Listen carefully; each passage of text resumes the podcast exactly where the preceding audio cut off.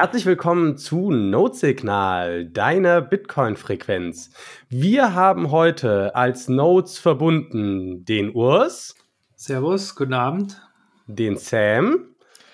Hallo. Und den Thorsten. Hi, guten Abend. Es geht heute um das Thema Pflege und auch ein bisschen um das Thema Demografie und wie Bitcoin da eventuell eine Rolle spielen kann. Aber bevor wir in das Thema einsteigen, hat einer von euch die Blockzeit für uns. Ja, die habe ich parat. Das ist aktuell die 762312. Hast du die auch? Ich kann das bestätigen hier an der Stelle. Sehr gut. Und die anderen nicken auch. Das sieht man im Podcast natürlich nicht. Äh, deswegen übersetzen wir das jetzt hier mal ins, äh, in die Audioform. Und äh, also sind wir synchron und können aufnehmen. Sehr gut. Sehr gut. Ähm, wollt ihr vielleicht erstmal für die, die euch noch nicht kennen, ein bisschen was zu euch erzählen? Gerne, gerne, kann ich gerne. Ähm, also ich bin der Urs, ähm, bin Altenpfleger und bin ausgelernt seit 2008 in der Altenpflege und davor ähm, habe ich als Helfer, als Zivi gearbeitet, also seit 2001 schaffe ich dort. Und davor, vor der Pflege, habe ich Gaswasserinstallateur gelernt und habe noch dann im späteren Verlauf eine kaufmännische Ausbildung gemacht als Kaufmann im Gesundheitswesen. Und ja, und jetzt schaffe ich nach dem Sanitätshaus, äh, habe ich dann wieder in der ambulanten Pflege angefangen und ja, ich bin jetzt seit ungefähr zwei Jahren äh, Bitcoin dabei und seit eineinhalb Jahren ungefähr in, den, in der Community unterwegs, so ein bisschen. Und ähm, ja, vielleicht kennt man mich auch von dem Podcast damals Anfang des Jahres von der Münzgasse, war ich bei Manuel und bei Markus eingeladen und dann im Sommer war es noch bei 21 beim Daniel in einem Interview und habe dann auch noch mal so so einen äh, gedanklichen äh, Abschrieb gemacht. Ähm, Resümee der Dankbarkeit nennt sich das. Und ja, und jetzt heute hocken wir zusammen und ich freue mich auf jeden Fall. Sehr schön. Ja, ich bin der Sam, ich bin ähm, Deutsch-Franzose, bin in Frankreich aufgewachsen, bin aber mit 18 nach Köln gezogen, also nach Deutschland. Äh, habe dann eine Ausbildung zum Masseur und medizinischer Bademeister gemacht, Physiotherapeut und dann Osteopathie und habe mich da in der ähm, therapeutischen und medizinischen Branche erstmal ausgetobt. Und vor drei Jahren habe ich mit einem Freund einen Seniorenbetreuungsdienst gegründet. Wir haben halt gemerkt, dass ähm, ja, es Bedarf gibt in der Bevölkerung für qualitative, gute Betreuung für ältere Menschen. Und dann habe ich vor drei Jahren tatsächlich ein Unternehmen gegründet. Und ja, jetzt bin ich seit drei Jahren in der nah an der Pflege dran. Bin zwar kein Pfleger, bin, ich sehe halt aber alles, was halt mit den Pflegediensten äh, läuft oder nicht läuft und kann jetzt auch als Physio- und Seniorenbetreuer ähm, hier ein bisschen mitreden und da die Situation ein bisschen schildern, was da abgeht. Jetzt ist ja Pflege für äh, die meisten in, äh, ich sag mal, in der, in der Alter, in der durchschnittlichen Demografie der Bitcoiner ähm, gar nicht so das Riesenthema bis jetzt. Und die haben wahrscheinlich großteils kaum Erfahrung damit, wie eigentlich Pflege erstens abläuft, wie das vielleicht grundsätzlich funktioniert, ähm, aber auch was so die, die Herausforderung ist, der sich das Pflegesystem stellen muss. Wollt ihr da einfach mal ein bisschen zu erzählen und einfach mal so ein bisschen grob wie ist die Situation der Pflege in Deutschland mal so ein bisschen schildern? Ja, da würde ich direkt starten mit ähm, Pflege heißt auch nicht sofort, dass du alt sein musst. Pflege kann auch ein äh, Jugendlicher oder eine ähm, Frau, die gerade ein Kind bekommen hat, also die Hebammen, die sind auch Teil der Pflege, des Pflegesystems und du ähm, kannst auch Pflege bekommen, wenn du einfach eine Behinderung in jungen Alter hast. Ähm, du erhältst dann äh, ein, wenn du das meldest bei der Krankenkasse, ähm, macht ein neutraler medizinischer Dienst ein Gespräch. Das ist so ein Punktesystem, da werden bestimmte äh, Themengebiete äh, ja, abgeklappert. Du wirst halt komplett befragt, was sein, wie die Situation ist. Und wenn du genug Punkte hast, erreichst du einen Pflegegrad 1, 2 und es geht halt bis 5. Je höher der Pflegegrad ist, umso mehr bekommst du dann von der Pflegekasse. Du bekommst einerseits Pflegegeld, aber du kannst es auch kombinieren mit Pflegesachleistungen. Das sind halt Leistungen, die dann von einem Pflegedienst ähm, gemacht werden oder ein Betreuungsdienst wie, wie unseres zum Teil. Dann hat man Entlastungsleistungen, um den Leuten ähm, andersweitig helfen zu können. Und dann kann es auch in die stationäre Pflege gehen, in die Kurzzeitpflege. Und es gibt halt ganz viele Budgets, die äh, man bekommen kann. Man muss dann immer aber die bestimmten Kriterien erfüllen. Ähm, das heißt, ob jung oder alt, jeder hat ein Recht auf Pflege in Deutschland. Ähm, man muss das aber immer mit der Pflegekasse, ähm, die eigentlich die Krankenkasse ist, das ist aber nur eine andere Abteilung. Und ähm, ja, das ist so was man in Deutschland jetzt bekommen kann. Ähm, ich arbeite halt in Köln, wie gesagt, und da ist die Situation so, dass äh, jeder, es gibt ganz viele Pflegedienste, es gibt aber auch ganz viele ähm, Fädels, also Viertel, äh, Stadtteile in Köln. Und da muss äh, jeder Pflegedienst macht dann nur ein bestimmter Stadtteil, weil je weiter die Fahrten sind, umso mehr hast du das Risiko, dass du äh, auch in Köln mit Stau und so äh, Zeit verlierst. Und äh, man hat auch einfach einen Fachkräftemangel und die Pflegedienste an sich äh, kämpfen um Mitarbeiter. Und sobald einer krank oder im Urlaub ist, merkt man das auch am Patienten, dass da ähm, die Zeiten, also der hätte eigentlich um halb neun da sein sollen und dann liegt der Patient noch im Bett im, also ich will jetzt, jetzt nicht äh, beschreiben, wie er da im Bett liegt, aber das ist dann halt einfach, dann wartet er ein, zwei Stunden da auf einen Pfleger, um gereinigt oder gewaschen zu werden. Und das ist manchmal echt hart zu sehen. Ähm, das ist jetzt nicht die Norm, aber das kommt halt immer häufiger vor. Und äh, was ich jetzt halt gemerkt habe, ist, dass bei den Pflegediensten auch das Personal sehr häufig wechselt. Das heißt, die werden anscheinend immer so abgeworben, dann kriegen die so einen Wechselbonus und dann zahlt der eine Pflegedienst hier zweieinhalbtausend Euro, wenn du zu mir wechselst. Und ältere Menschen brauchen halt Stabilität. Und wenn dann der Pfleger immer wechselt, wenn die immer krank sind, weil die einfach überarbeitet sind oder, also man merkt schon, dass ich würde es nicht komplett kritisch bezeichnen, weil die Bezahlung immer besser geworden ist, das muss man schon sagen. Ähm, aber ähm, die Situation ist schon so, dass viele ältere Menschen darunter leiden, dass die Pflege nicht kontinuierlich stabil gewährleistet wird. Ähm, am 1. September gab es sogar ein Gesetz, was jetzt ähm, die Pflegedienste, äh, die privaten Dienste zu einem Tariflohn ähm, zwingt, was eigentlich gut ist, weil jetzt die meisten Pfleger mehr Geld bekommen. Das Problem ist aber, dass die gesetzlichen Krankenkassen die ähm, Töpfer, die Geldtöpfer, wurden nicht erhöht. Das heißt, jetzt kann, jetzt sind die Leistungen sehr schnell verbraucht. Und jetzt habe ich das selbst erlebt, dass viele Patienten einen Eigenanteil haben. Also zum Beispiel jeden Monat 450 Euro dazu zahlen müssen. Und das können sich halt viele mit den kleinen Renten oder einfach, ja, die sind schon lange krank, haben keine Reserven mehr. Äh, dann sind die halt sehr schnell in der Zwickmühle und müssen dann irgendwie das Geld finden oder da bleibt halt die Pflege hängen.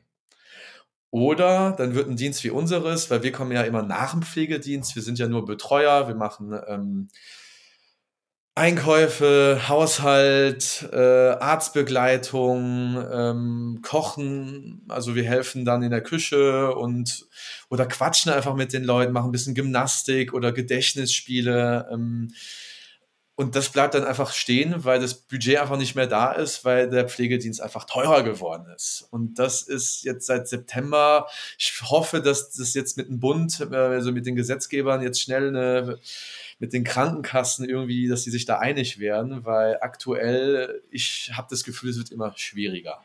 Ich weiß jetzt nicht, wie es auf dem Land ist, der Urs, äh, du kommst da anscheinend aus einer ländlichen Gegend, ist es da gleich oder ist es da anders?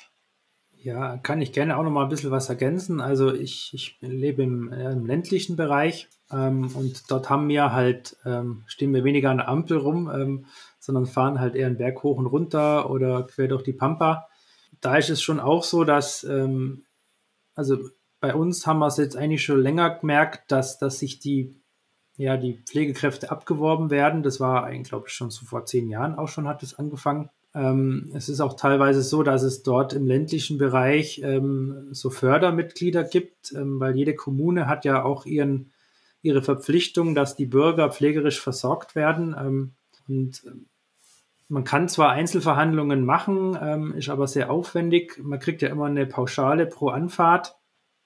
Also egal, ob du jetzt äh, 10 Kilometer fährst oder zur nächsten Ampel, äh, kriegst du halt deine paar Euros pro Anfahrt.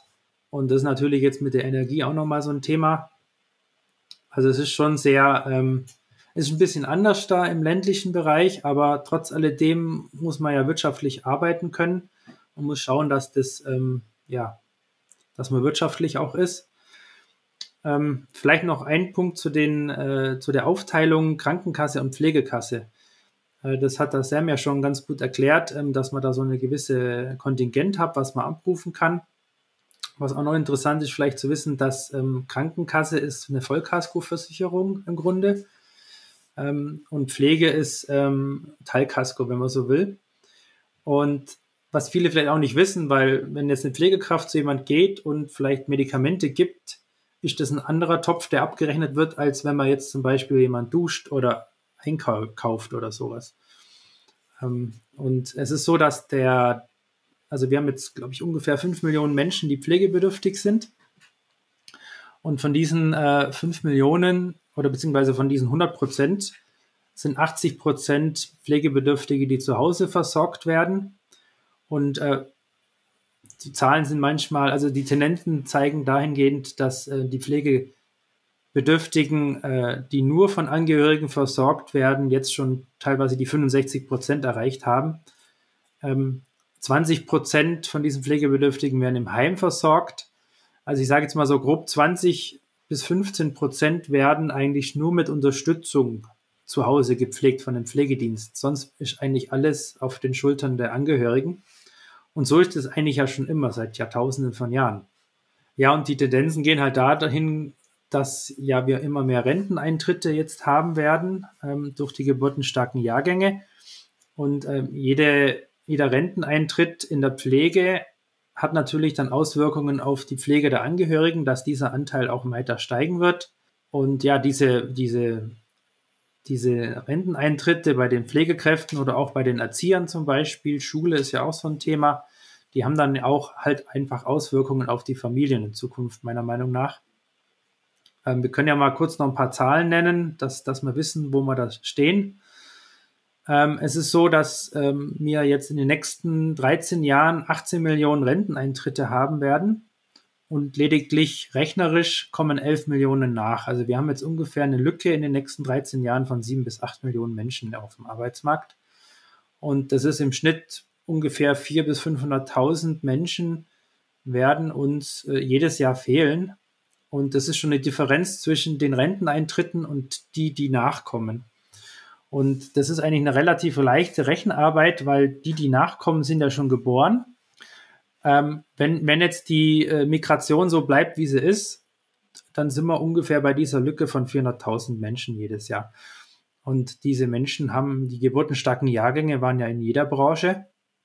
Egal, ob das jetzt in der Pflege war, im Handwerk, äh, Lkw-Fahrer, Verkäufer, ITler, was weiß ich, egal wo. Ähm, und das nächste ist natürlich auch noch, dass Europa relativ alt ist und dass die ganze westliche Welt auch demografische Probleme haben wird. Und das ist halt die Ausgangslage und, ähm, und die Pflege hatte schon halt schon relativ lang gemerkt und jetzt merken es halt alle Berufe. Kannst du so ein bisschen was dazu sagen, wie groß dieser Pflegesektor ist? Also, du hast ja schon gesagt, man kann das nicht ganz abgrenzen, weil der Großteil des, der Pflege ja von den Angehörigen übernommen wird und gar keine offizielle Pflegeleistung in dem Sinne eigentlich ist. Aber also, wie, wie groß ist dieses, dieses gesamte Berufsbild? Wie viele Leute umfasst das?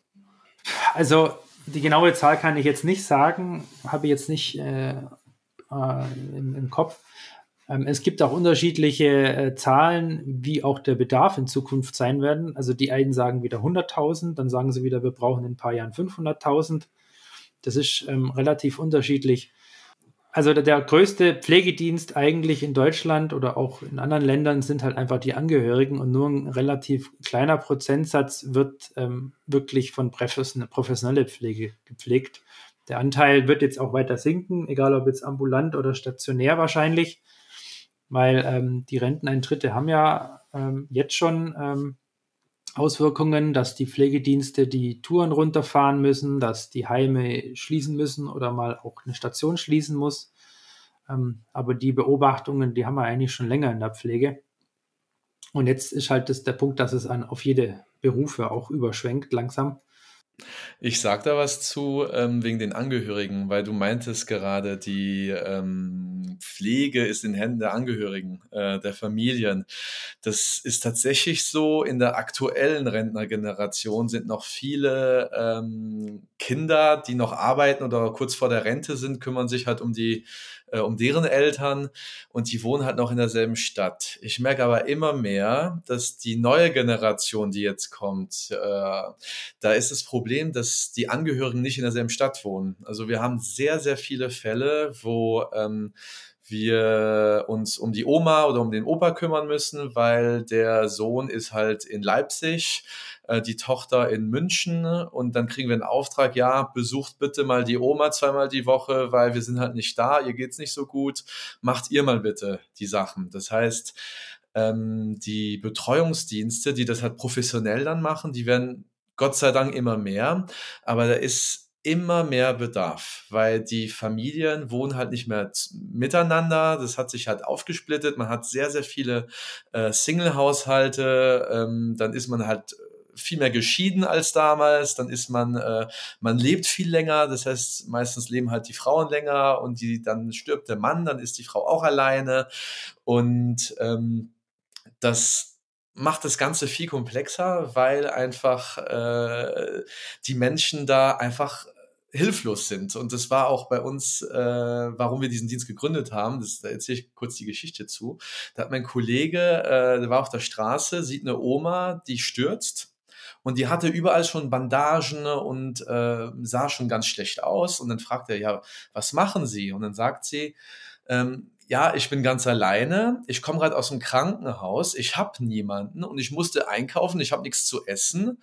Und die ist halt vom Krankenhaus in den Supermarkt rein, weil ich weiß jetzt nicht, ob da der Sozialdienst das nicht gemerkt hat im Krankenhaus, das ist dann, aber da war mein Kollege halt richtig schockiert und dachte, das kann man, kann man halt nicht lassen, dass einsame Menschen, weil die Einsamkeit ist ein ganz großes Problem äh, in Deutschland, äh, nicht nur bei alten Menschen, aber man ist zwar super connected jetzt mit sozialen Netzwerken, Tabletten ne, und Smartphone, aber die Leute sind richtig einsam. Man hat immer mehr ähm, ja, psychisch bedingte Probleme auch mit der Einsamkeit. Und äh, ja, das fügt sich alles zusammen in so einen Teufelskreis. Und dann will ich nicht mal die Demenz ansprechen, weil je, ich weiß nicht, ob das mit der Ernährung, mit dem Älterwerden der Bevölkerung, ob das mit die Medikamente, ist mir egal, woher es kommt. Aber wir merken auch immer mehr, dass manche topfit gesundheitlich sind, aber richtig dement werden. Und Demenzerkrankte, ähm, die brauchen fast genauso viel, wenn nicht mehr Unterstützung im Alltag und Pflege wie Normalkranke oder äh, Menschen mit Behinderung, weil ähm, demente Menschen, die können einfach nicht mehr den Alltag selbst meistern. Die sind komplett raus aus der Welt oder ähm, und das ist auch für Angehörige sehr schwer zu managen, wenn man das nicht kann und nicht kennt. Ähm, da brauchen die ganzen Familien auch Unterstützung und ähm, ja, das sind so alles Sachen. Äh, deswegen ja, ich bin da kurz eingesprungen mit den Angehörigen. Das hat bis jetzt immer so funktioniert, aber ich sehe es in Zukunft immer schwieriger, weil die Familien sind halt einfach auseinandergekommen oder die Kinder studieren jetzt in Hamburg und sind halt weg. Und ja, das ist, ich glaube, in Zukunft auch ein Problem. Aber jetzt sind wir wieder beim Thema Demografie. ich, ich fasse mal so ein bisschen zusammen. Ne? Was, also, wir, wir haben quasi das Thema, wenn, wenn Leute aus gesundheitlichen Gründen, egal ob jung oder alt, aber häufiger wahrscheinlich alt, ähm, anfangen, Hilfe zu bedürfen, dann kommt normalerweise Pflege ins Spiel, aber nicht in erster Linie, sondern in erster Linie machen das Angehörige und Familie. Angehörige und Familie sind aber immer seltener da, weil Kernfamilien die, äh, geografisch einfach auseinandergerissen werden. Sprich, wir haben eine Herausforderung damit, dass die Familien das nicht mehr selber managen können, plus ab einem gewissen Punkt äh, können die Familien das ja auch einfach nicht mehr managen. Also ne, es gibt ja einfach bestimmte Sachen, die, die sind auch wahrscheinlich psychisch und von der sozialen Seite her einfach nicht gesund, wenn Angehörige versuchen, das zu machen. Plus es gibt einfach ja irgendwo einen Punkt, wo, wo professionelle Hilfe einfach benötigt wird und das Angehörige nicht mehr machen können. Ähm, und, und dann kommt hinzu, dass wir einen demografischen Wandel haben, also quasi weniger Leute aus der Familie in der Lage sind, das zu machen, weil sie selber in den Pflegebereich fallen, wo der Pfle die Pflegekräfte an, an möglich, also an, an Potenzial verlieren. Ähm, und dazu kommt, dass, dass sich auch die, die Krankheitsbilder nochmal verändern zu schwieriger, pflegbaren. Und dazu ist es wahrscheinlich alles in allem ein Umfeld, was anders als vielleicht Lkw fahren, einfach schlechter automatisierbar und durch technischen Fortschritt behebbar ist. Also wahrscheinlich etwas, was nach wie vor immer sehr persönlich, persönlich ist. Das klingt ja erstmal nur mies.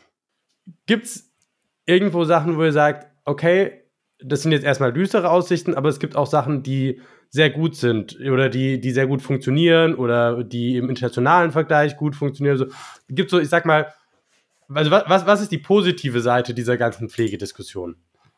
Also es gibt schon viele positive Seiten, weil wenn äh, man die richtige Beratung hat, also man kann sich auch beraten lassen, ähm, da gibt es dann Stellen vom Roten Kreuz, Samariterbund, ähm, auch an, also bei Sozialdiensten in Krankenhäusern, da kann man sich beraten lassen für ähm, Pflege.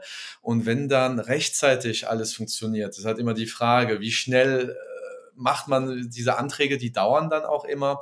Und viele ältere Herrschaften wollen halt sind sich zu eitel und wollen keine Pflegebedürftigkeit anerkennen.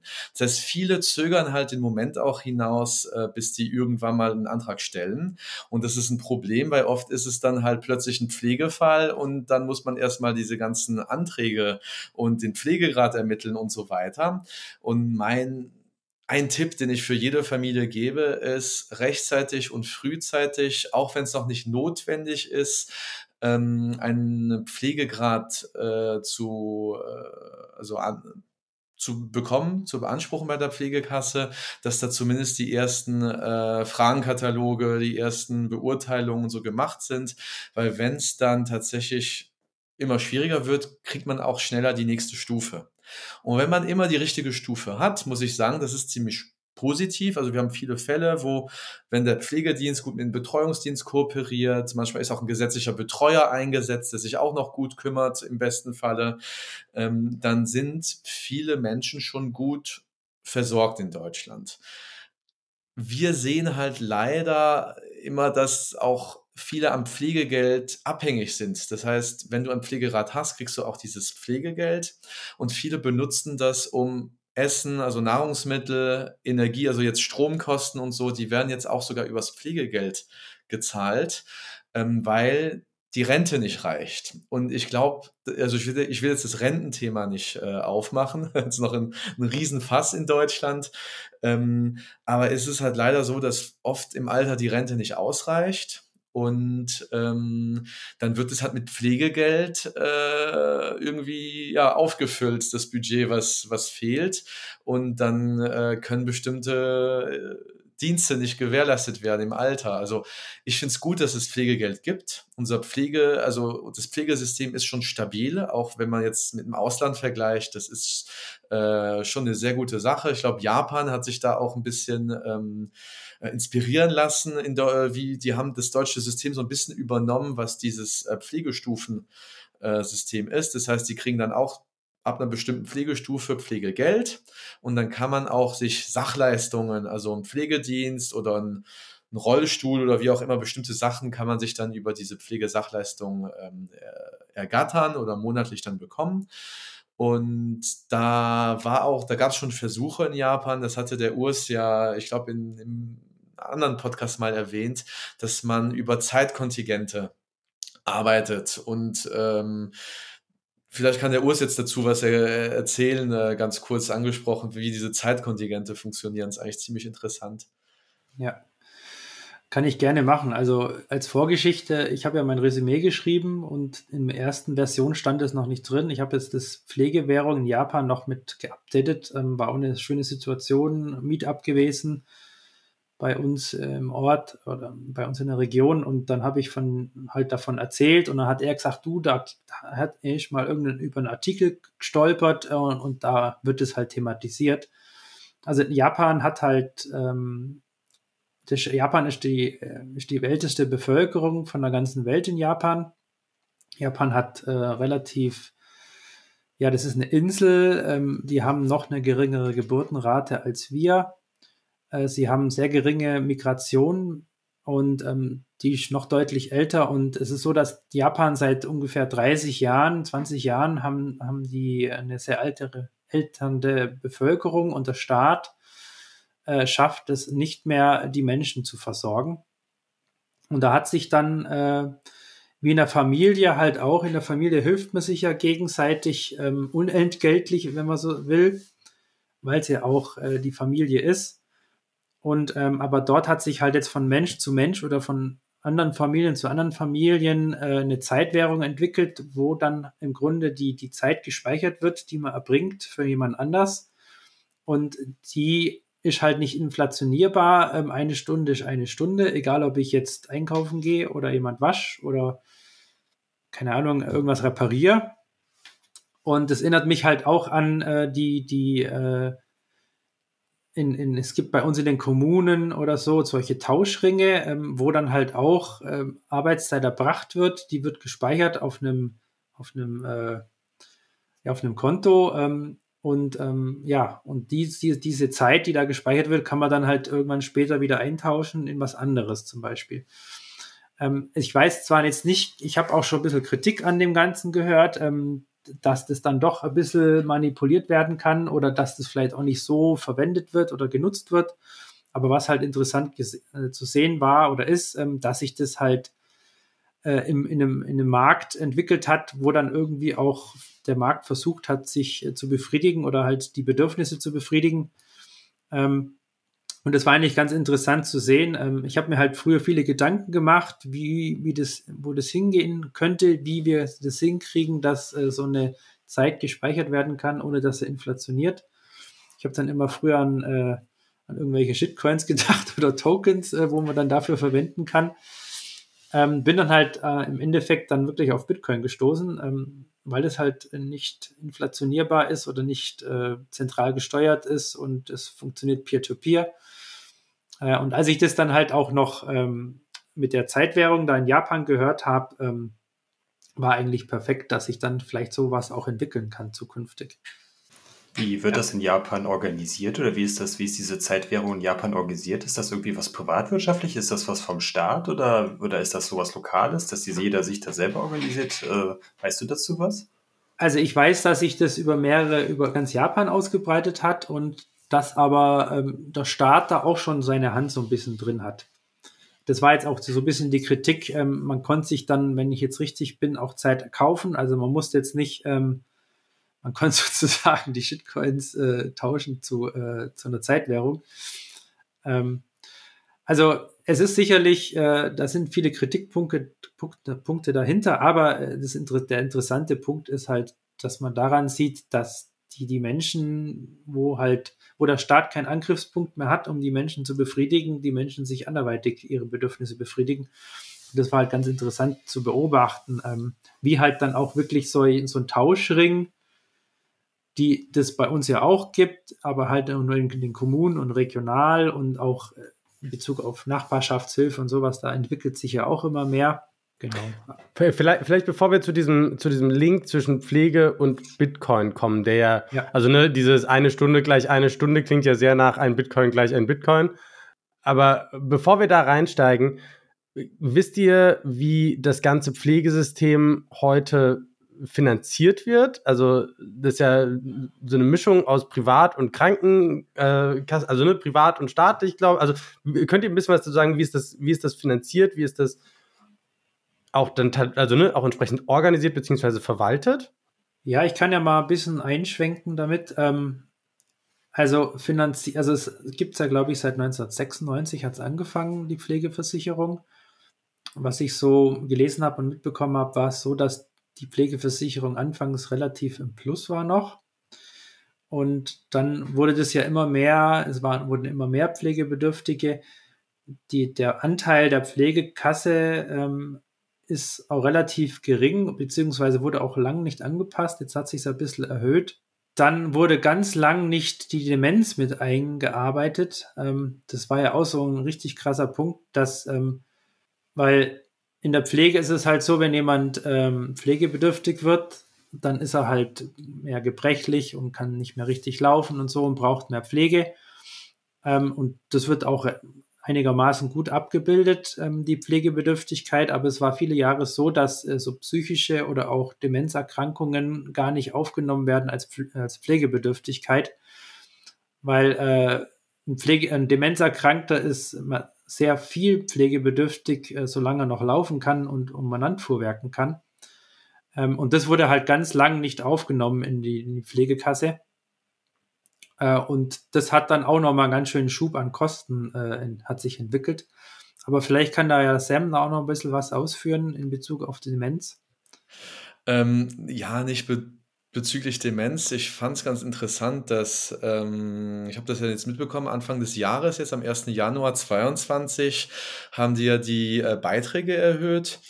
Und da habe ich mich auch zum ersten Mal so ein bisschen damit auseinandergesetzt, wie das finanziert wird. Und der interessante Punkt ist, wenn man Kinder hat, zahlt man weniger Beitrag, als wenn man keine Kinder hat. Weil die wissen halt ganz genau, wenn man Kinder hat, kümmern sich halt, also die kümmern sich halt die Kinder äh, viel mehr und dann braucht man auch weniger äh, zuzahlen. Und da ist, wenn man kinderlos ist, tatsächlich ist es vom Bruttoeinkommen sind es 3,4 Prozent. Und wenn man äh, Kinder hat, sind es um die drei, also 3,0 irgendwas ähm, Prozent vom Bruttoeinkommen. Und das ist eigentlich tatsächlich ein, ein schöner Punkt, weil ich glaube, dass der Gesetzgeber ganz genau weiß, dass äh, Kinderlose einfach deutlich teurer sind zu versorgen als Menschen, die Familie haben. Mhm. Und äh, ja, das mit der Demenz, das weiß ich jetzt nicht, aber kann gut sein, dass das auch noch äh, damals nicht berücksichtigt worden ist. Und jetzt wird es halt immer mehr. Das merkt man ganz deutlich. Und äh, ja, ich hab, bin ja, wie gesagt, in Frankreich aufgewachsen und da ist das Kassensystem ein ganz anderes, weil da hat man so eine Bürgerversicherung. Ähm, in Deutschland haben wir ja, ich glaube, fast 100 gesetzliche Krankenversicherungen, dann nochmal 200, 300 private. Ähm, in Frankreich läuft es halt komplett anders ab. Und ich habe dann immer gehört, in Frankreich, der Staat muss immer die Bürgerversicherung oder das Kassensystem muss da immer Milliarden dazu tun. Und als ich dann nach Deutschland gezogen bin, war es andersrum. Da hat, ähm, da habe ich erfahren, dass die gesetzlichen Krankenversicherungen jedes Jahr 14 oder 17 Milliarden Euro Gewinn machen. Nicht Umsatz, sondern Gewinn. Und da war ich immer so, wie kann das sein, dass in Frankreich das System im Minus ist und in Deutschland das so gut gewirtschaftet ist und das ist dann immer im Plus. Und ähm, das ist halt spannend, weil äh, in Deutschland ist das System so ausgerichtet, dass man halt, wenn du zum Arzt gehst, ähm, zeigst du deine, also wenn du jetzt gesetzlich versichert bist, zahlst, gibst du deine Versichertenkarte und der Arzt oder die Arzthelferin macht da irgendwas und du weißt nicht, was was kostet.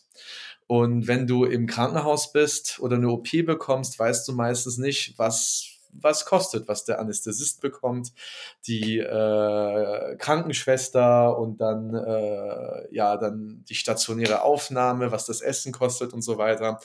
Und in ähm, oder wenn du jetzt, ich war heute Morgen beim Hautarzt, habe meine Kasse gegeben, musste nichts machen, als nur meine Versichertenkasse geben, äh, Karte geben. In Frankreich zahlst du deinen Arzt privat. Und du musst dann über deine Versichertenkarte, die gibst du dann ab und dann sagt der Arzt, du warst da und du kriegst das Geld innerhalb von drei bis fünf Tagen auf dein Konto zu 60 Prozent über die Bürgerversicherung zurück und zu 40 Prozent über Zusatzkassen, die vom Arbeitgeber bezahlt werden. Aber dann weiß jeder Franzose, wenn er zum Physiotherapeut geht oder zum, jetzt zum Hautarzt, jeder weiß, okay, der kriegt für die Behandlung das und das Geld. Ähm, und das finde ich ist ein großer Unterschied zu Deutschland, weil die Patienten, die fordern sehr viel in Deutschland, die sind sehr, äh, das muss ja die Kasse zahlen, ich zahle ja so viel Beiträge. Ja, wir zahlen in Deutschland sehr viele Beiträge, ähm, aber die Menschen, die fordern auch sehr viel von der Krankenkasse. Und jetzt ist das Problem, seit, äh, den ganzen, seit der Corona-Pandemie ist äh, das deutsche Krankenkassensystem jetzt richtig auch in die, ins Rödeln geraten. Und jetzt ist plötzlich auch irgendwie kein Geld da. Ich weiß nicht, wo die ganzen 14 Milliarden jedes Jahr verschwunden sind, aber jetzt sind in zwei Jahren plötzlich kein Geld da und jetzt wollen die ja nächstes Jahr wieder die Beiträge erhöhen. Und ähm, das ist halt, ich glaube, das wäre in so einem Bitcoin-Standard eigentlich gar nicht möglich, glaube ich, weil ähm, ich finde, so ein System, wo man nicht weiß, was was kostet, eigentlich ziemlich ungesund ist, weil dann wird das System von manchen komplett ausgenutzt. Viele müssen das dann irgendwie am Laufen halten und die Beiträge werden immer mehr erhöht. Und ähm, das Gesundheitssystem ist halt so gut geworden, dass wir die Leute durch Medikamente, Therapie auch sehr lange am Leben halten. Aber manchmal, das hört sich jetzt echt grauenvoll oder grausam an, wenn ich immer sowas sage, aber manchmal hält man die Leute auch zu lange am Leben, wenn man das noch Leben nennen kann. Also da gibt es Zustände, wo die Menschen einfach im Bett liegen, ich sage immer so, Gemüse äh, sind und nichts mehr vom Leben haben, die auch nicht mal mehr Fernsehen gucken können, richtig, oder nicht, also die werden nur noch irgendwie am Leben erhalten und das, äh, und die wollen auch gehen. Also ich hatte echt manchmal Fälle, wo, wo die Person sagt, äh, ich will sterben oder lass mich gehen. Und dann muss man den Leuten sagen, ja, das geht in Deutschland leider nicht so einfach. Und das glaube ich, das kann das System auch nochmal zusätzlich belasten, weil wer nimmt die Verantwortung? Ja, in Deutschland will äh, niemand die Verantwortung tragen, weil wenn im Pflegeheim oder im Krankenhaus jemand stirbt, wird kontrolliert. Man muss zeigen, warum. Wurde der richtig behandelt? Wurde der falsch behandelt? Wer haftet für den Todesfall? Und dann werden die Leute so therapiert, dass die weiterleben können, damit keiner schuld für den Tod ist. Und je länger die Leute so weiter behandelt werden, umso mehr und stärker ist die Belastung fürs Kassensystem. Ja, ich finde nämlich auch, die Anreize im System sind halt ähm, fehlgeleitet, dass die eigentlich die, die, die Knappheit der menschlichen Arbeit auch nicht richtig abbilden können. Ähm, es ist halt so eine Mentalität, jeder kriegt alles und jeder kriegt es umsonst. Und ähm, ich merke halt oft äh, in, bei den betroffenen Menschen, ähm, entweder die halten dann wirklich auch weiterhin am Leben fest, weil sie halt in diesem System sind, ähm, ja, die Behandlung und dann kommen sie wieder zurück und dann kommt die Baustelle und dann geht es wieder weiter und die sind auch schon richtig teilweise müde geworden von dem ganzen System, äh, weil halt eine Baustelle nach dem anderen aufgemacht wird. Und wenn halt dann schon die betroffenen Personen eigentlich sehr äh, müde davon sind, äh, dann sind dann natürlich noch die Angehörigen da und treiben das vielleicht sogar noch ein bisschen weiter es ist halt immer die Frage, auch es gibt Familien, ähm, die, die tun sich wirklich auch damit auseinandersetzen und sprechen das auch offen an in der Familie, auch mit den Geschwistern und sprechen sich ab. Ähm, aber oft ist es halt so, dass dann, wenn wir als professionelle Pflegekraft kommen, haben wir ja auch eine Verpflichtung und ähm, rufen dann auch den Arzt an oder dann geht es auch das Prozedere weiter. Also es ist, es ist äh, schwierig, ähm, in Deutschland äh, in diesem System gehen zu können. Ähm, und dann ist ja teilweise sogar der Freitod äh, illegal, wenn man da Unterstützung braucht. Das ist ja auch noch so ein Thema. Ähm, da gab es ja auch schon teilweise ähm, in andere Länder. Ich glaube, in der Schweiz ist es ja legal oder ich glaube, Holland, glaube ich auch. Ähm, ja, also ich denke halt, die Fehlanreize, alle so zu versorgen, wie wir es bis jetzt gemacht haben, ähm, wird halt in Zukunft echt schwierig. Und da sehe ich halt echt ein Risiko, dass durch die Fehlanreize, die man vielleicht jetzt auch gar nicht mal richtig wegkriegt, ähm, das ganze System halt wirklich immer mehr an die Grenze kommt. Und dann halt auch, ähm, ja, wenn ich jetzt einen Unfall habe und ins, ins, Krankenhaus muss, dann Risiko habe, nicht mehr behandelt werden zu können.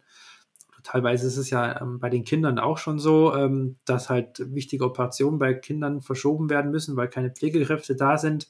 Ja, und wir sind halt erst am Anfang von dem Ganzen. Jetzt haben wir, jetzt haben wir viel die, die Herausforderungen beleuchtet. Wie kann Bitcoin hier helfen? Oder was wäre auf einem Bitcoin-Standard eurer Sichtweise nach anders? Ja, ich, ich kann mal was dazu sagen, wo, wo mein Gedanken dahin geht. Also helfen jetzt akut ähm, kann ich nicht sehen in Bezug auf die Renteneintritte und die Fehlanreize im System. Was ich halt sehen könnte, ist in Zukunft, ähm, wenn, wenn ähm, das System immer mehr an die Grenze kommt und ähm, dann halt auch dementsprechend die Anreize anders gesetzt sind, ähm, könnte ich mir vorstellen, dadurch, dass ja das Fiat-System eher kurzweilig lebt und, und die Bitcoiner oder auch Bitcoin langfristig denkt, ähm, kann sich da schon was umschwenken äh, in Bezug auf, dass die Familien auch langfristig denken, ähm, dass man langsam merkt, okay, der Staat kommt an die Grenze. Des, Im Grunde ist ja der Staat oder die, das System, die Leistungen werden ja auch nur erbracht von anderen Kindern aus anderen Familien. Und wenn halt die immer weniger werden, ähm, wird's, werden die Prozesse auch mehr zu den Familien zurückgehen. Äh, und, und durch die Langfristigkeit ähm, oder die Bedürfnisse werden konsolidieren, nenne ich es jetzt einmal, und könnten dann in Zukunft von Bitcoin aufgenommen werden und, und stabil und langfristig getragen werden. Das sind so, aber das sind halt wirklich langfristige Sachen. Ähm, und durch den demografischen Wandel, was ich halt sehe, ist, da kommt das System jetzt meiner Meinung nach an wirkliche Grenzen. Man sagt ja immer, dass der Wohlfahrtsstaat äh, Staat tut sich irgendwann mal selber abschaffen. Ähm, und durch den demografischen Wandel kann das vielleicht sogar eventuell wirklich an die Grenzen kommen, äh, dass der Wohlfahrtsstaat da wirklich an die Grenzen kommt und äh, Fiat sowieso. Ähm, und da sehe ich schon eine Möglichkeit, dass halt jetzt einfach auch Bitcoin als Alternative da ist und dadurch halt auch dann äh, die Bedürfnisse getragen werden kann. Die Frage ist halt, inwieweit Bitcoin noch an Fiat hängt oder inwieweit dann Bitcoin auch für die Bedürfnisse da ist. Ja, ähm, Bitcoin und äh, Altersvorsorge ist für mich eher so das spannendste Thema, weil jeder Bitcoiner ist ja eigentlich auch ein kleiner Sparer. Und wenn man viel mit älteren Menschen redet, also ich habe jetzt die letzten drei Jahre sehr viel auch mit älteren Menschen gesprochen.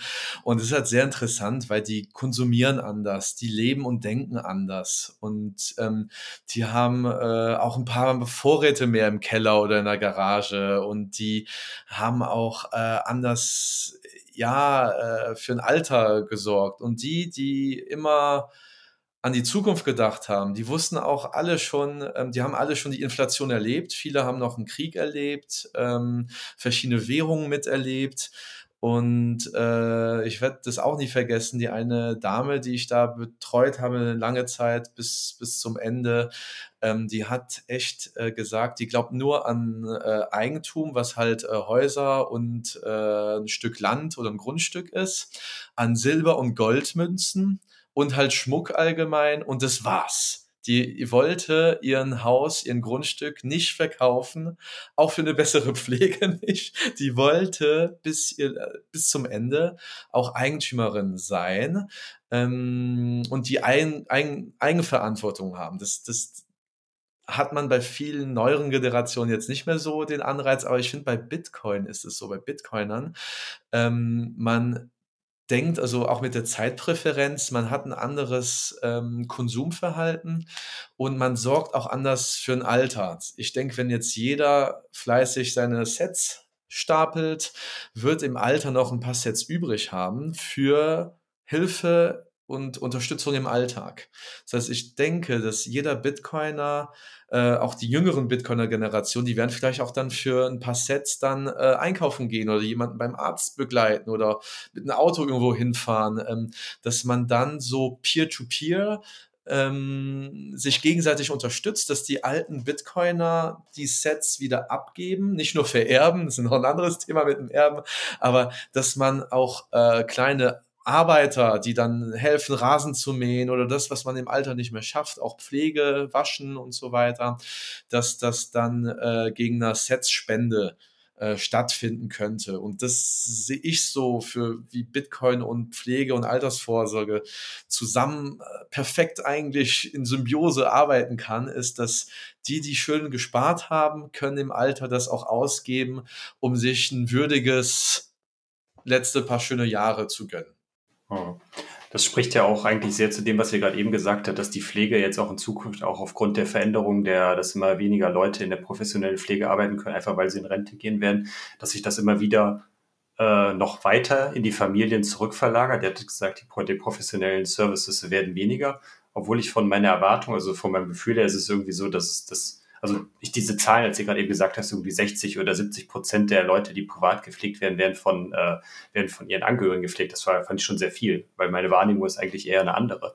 Aber das finde ich schon interessant, dass das ja dann auch dann durch Bitcoin dann auch gegebenenfalls begünstigt wird, dass äh, da dann quasi so eine, ja, eine Ökonomie dann unter Privatleuten dann entsteht, die dann äh, das, das Sparen dann dazu führt, dass man äh, ja die selbst die Angehörigen Pflege vielleicht dann auch erst ermöglicht, weil äh, ich durch das Sparen für die Zukunft dann auch diese Pflege im Privat überhaupt leisten kann, weil in irgendeiner Form müssen ja die, die Leute, die weniger werden, ja dann auch dann irgendwie arbeiten.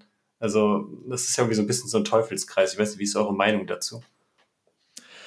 Ja, ähm, die Pflege wird auf jeden Fall, weil ja die Bevölkerung immer älter wird und immer mehr Pflegebedürftigte, wie wir es jetzt heute ge gelernt haben, immer mehr sind, ähm, wird es so sein, dass auch die Angehörigen auch vielleicht Pflege lernen müssen oder vielmehr nur noch Teilzeitjobs machen und Teilzeit vielleicht die Nachbarn oder Familie auch gegen Sets in dem Beispiel äh, äh, helfen und unterstützen gehen können, weil äh, man kann das aktuell äh, nicht mehr gewährleisten, dass alle Vollzeit arbeiten gehen ähm, und noch die Angehörigen pflegen, das geht auch nicht. Und da wird sich halt so ein System äh, bilden, wo man sich ja, gegenseitig unterstützen muss.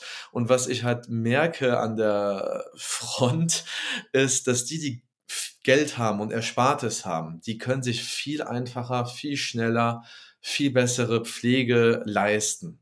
Und es wird halt leider, wie ich das jetzt auch merke, wenn jetzt der der Gesetzgeber jetzt die Tarife erhöht, aber nicht die Töpfe, dann müssen alle in die Tasche greifen.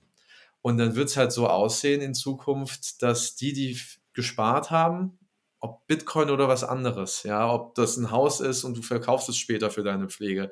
Aber die, die gespart haben und im Alter vorgesorgt haben, werden immer besser dastehen. Und das ist auch jetzt so der Tipp ist, äh, ich glaube, jetzt alle, die hier zuhören, die, die, die wissen das, dass man seine Zeitpräferenz so an sein Leben adaptiert, also anpasst, dass, äh, dass man auch später, also ja, manchmal ist das Leben kürzer als äh, erwünscht, aber meistens ist es auch länger als erwünscht und dass man da halt ein paar Reserven hat und wenn man die nicht mehr ausgibt, die Reserven, dann kann man die ja äh, spenden, also an Familie oder auch an Vereine. Es gibt ganz viele gemeinnützige Vereine, die echt wunderschöne Sachen leisten äh, oder Ehrenamt ein bisschen mehr unterstützt, dass man die ehrenamtlichen äh, Tätigkeiten ein bisschen ähm, revalorisiert, also dass man die wieder ein bisschen äh, besser wertschätzt. Und äh, ja, ich glaube, da wird sich die nächsten Jahre sehr viel tun. Was mich auch so fasziniert ist, das ändert sich ja von Fiat zu Bitcoin, dass die Leute, die eigentlich ihr ganzes Leben lang Zeit gegen Geld getauscht haben, haben in Fiat am Ende ihres Lebens trotzdem kein Geld. Und das ist ja furchtbar bizarr, einfach weil es ihnen durch die Inflation die ganze Zeit verloren gegangen ist, sodass sie am Ende nichts mehr haben. Und mit Bitcoin müsste es ja eigentlich genau andersrum sein. Und das Gleiche ist aber auch, dass, also was ich mir immer so denke, ist, Kassen sind ja auch nicht in der Lage, langfristig zu sparen. Das heißt, auf so einem Fiat, in so einem Fiat-System kann so ein, so ein System von privater Vorsorge, wo du im Prinzip was einzahlst, das dann angespart wird und du später von deinem eigenen Geld und nicht von dem, was jemand anderes eingezahlt hat, profitieren. Das kann ja auch auf, auf Bitcoin überhaupt erst funktionieren. Und das heißt, die Frage ist so ein bisschen, wie, sie, wie sich das auch entwickeln wird. Also wird es dann, ne, wie da so vielleicht auch eure Einschätzungen sind, wird es dann irgendwie mehr private Pflegedienste geben, die quasi das Decken für dich so ein bisschen übernehmen? Machst du das selber und machst es dann als Dienstleister? Also dieser ganze Shift von alte Leute sind plötzlich die wohlhabendsten Leute der Gesellschaft, weil sie einfach ihr ganzes Leben lang stacken konnten. Wie wird sich das auf das Thema auswirken? Ja, ich glaube, du hast die Antwort schon fast äh, selbst gegeben. Also ähm, die alten Menschen werden tatsächlich, also wenn das jetzt ich glaube nicht, dass wir noch einen Bitcoin-Standard komplett erleben, aber wenn Bitcoin gibt es uns trotzdem aktuell heute schon die Möglichkeit, für die Zukunft besser planen und sparen zu können. Und allein das macht für mich jetzt äh, einen riesen Mehrwert. Und ich glaube, das ist auch ein großer Grund, warum ich Bitcoiner geworden bin, dass etwas Limitiertes ähm, nicht duplizierbares einfach in eigener Verantwortung, also klar werden viele jetzt wahrscheinlich über, ich glaube, die Banken werden sich wahrscheinlich ein bisschen äh, verändern und viele werden halt nicht die, die Seed Phrase und so selbst verwahren. Aber ich glaube schon, dass ähm, dass sich das System so entwickeln wird, dass äh, man sich selbst die einen Teil der Pflege erwirtschaften sollte oder könnte. Das Problem vom aktuellen System ist einfach, dass man braucht es, weil viele so niedrig bezahlte Jobs haben, dass die auch vom Bruttogehalt einfach zu wenig in diesem System sparen sparen in Klammern, weil eigentlich zahlen ja nur die, die arbeiten, für die, die aktuell schon, das ist halt ein typisches Ponzi-Scheme, die, die unten arbeiten, die zahlen halt die aktuellen Rentner oder die aktuellen Pflegebedürftigen und es wird halt in Zukunft halt äh, so nicht äh, machbar sein. Ähm, ja, das ist eigentlich äh, das Spannende an Bitcoin, dass man dadurch einfach mehr Freiheit äh, vom System erlangen kann, aber man wird immer das System trotzdem brauchen, weil viele, die halt von jung an Behinderungen haben oder äh, genetische Krankheiten haben und einfach nicht in diesem System einzahlen können, die äh, lässt man halt auch nicht äh, am Straßenrand liegen oder wie im Mittelalter irgendwo am, am Waldrand äh, da stehen. Ähm, die werden ja von der Gesellschaft schon irgendwie noch mitgenommen. Und das ist halt die Komplexität eines Versicherungssystems oder äh, für eine ganze Bevölkerung ein demokratisches, wo, also es wird nie Konsens herrschen in der Politik. Das kann es nicht wie bei Bitcoin, weil Bitcoin, man spielt die Regeln oder man spielt halt nicht mit.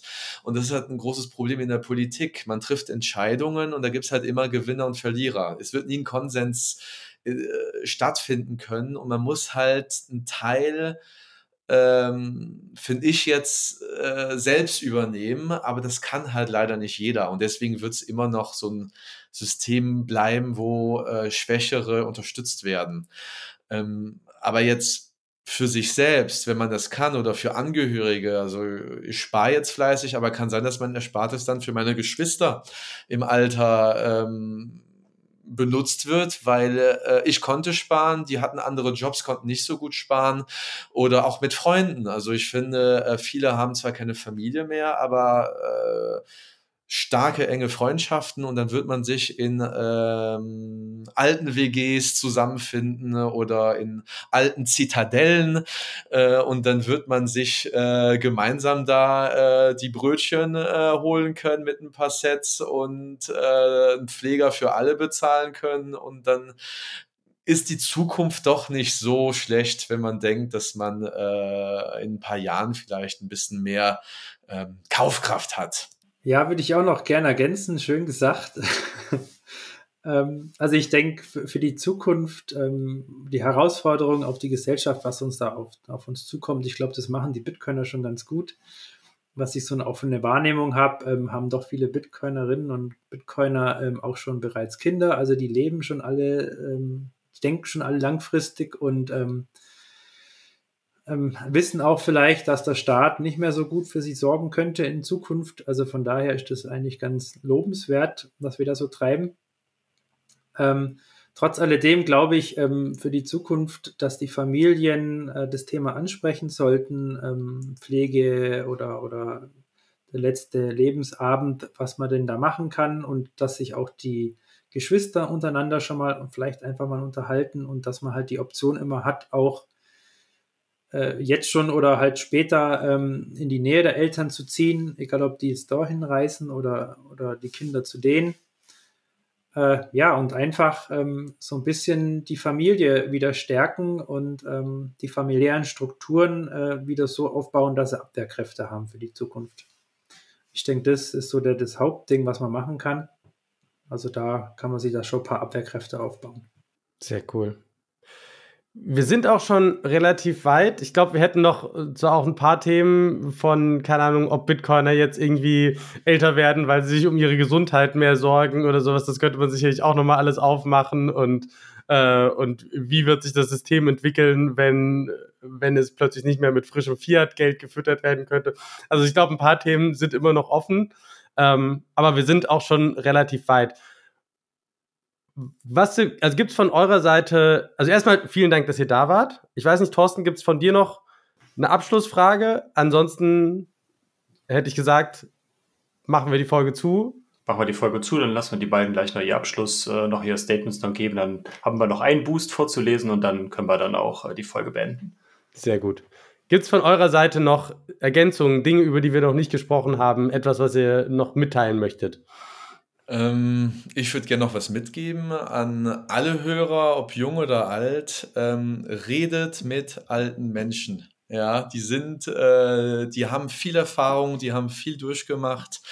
Ähm, die haben sehr viel zu erzählen und wenn man nur ein paar passende Fragen stellt, äh, die haben so tolle Geschichten und es bringt einem selbst zum Nachdenken, wie man aktuell lebt ja, und wie die früher gelebt haben und gearbeitet haben, um das Ganze aufzubauen, äh, was wir jetzt auch genießen oder unsere Eltern aktuell genossen haben und wir jetzt peu à peu sehen, wie das irgendwie kaputt geht. Ähm, man kann sehr, sehr viel von denen lernen. Und das ist ein, das Einzige, was ich einfach mitgeben will, ist, äh, ruft mal eure Oma oder euren Opa an, ähm, oder spricht mit den Leuten auch auf der Straße oder im Café, wenn dann eine Oma alleine irgendwo sitzt, einfach mal fragen, hey, äh, kann ich mich zu ihnen setzen und einfach mal 20 Minuten quatschen. Das macht für vielen sehr, sehr viel aus. Dann ist die Woche gerettet für so ein alter Mensch. Wenn man einsam ist, da freut man sich über die kleinen Sachen und das ist, ja, das würde ich gerne an die Community mitgeben, dass man da so ein bisschen zurück zu den, äh, zu der Kommunikation mit Menschen, die kein Smartphone haben. Raus aus der Twitter-Bubble.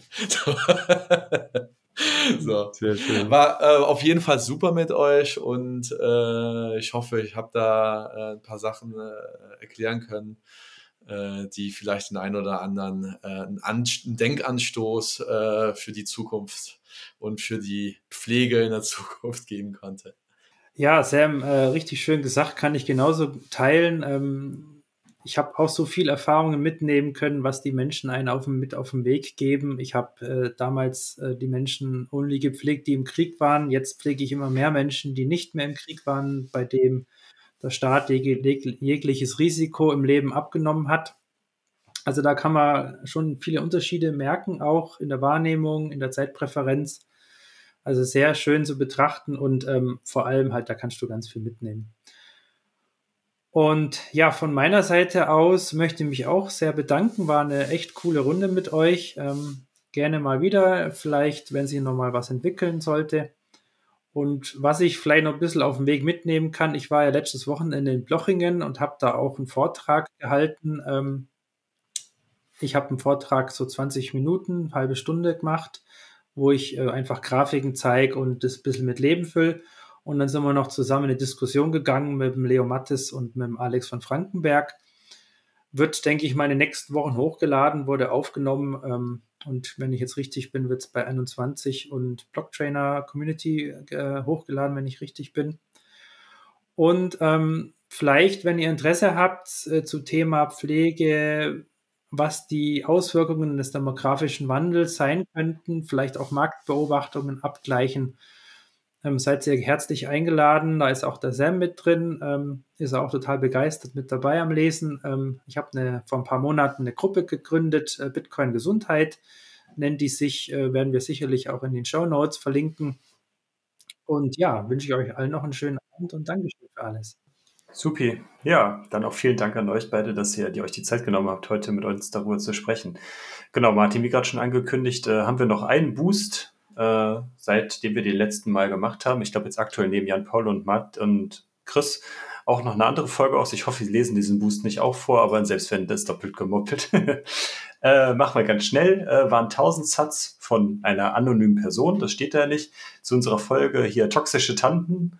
Äh, apropos Bitcoin ernährt, hier ein Satz-Snack. ja, dann vielen Dank an den anonymen Spender und ja, dann sind wir eigentlich durch. Focus on the signal, not on the noise. Es war sehr schön. Bis bald. Genau. Bis dahin. Danke. Ciao. Ciao.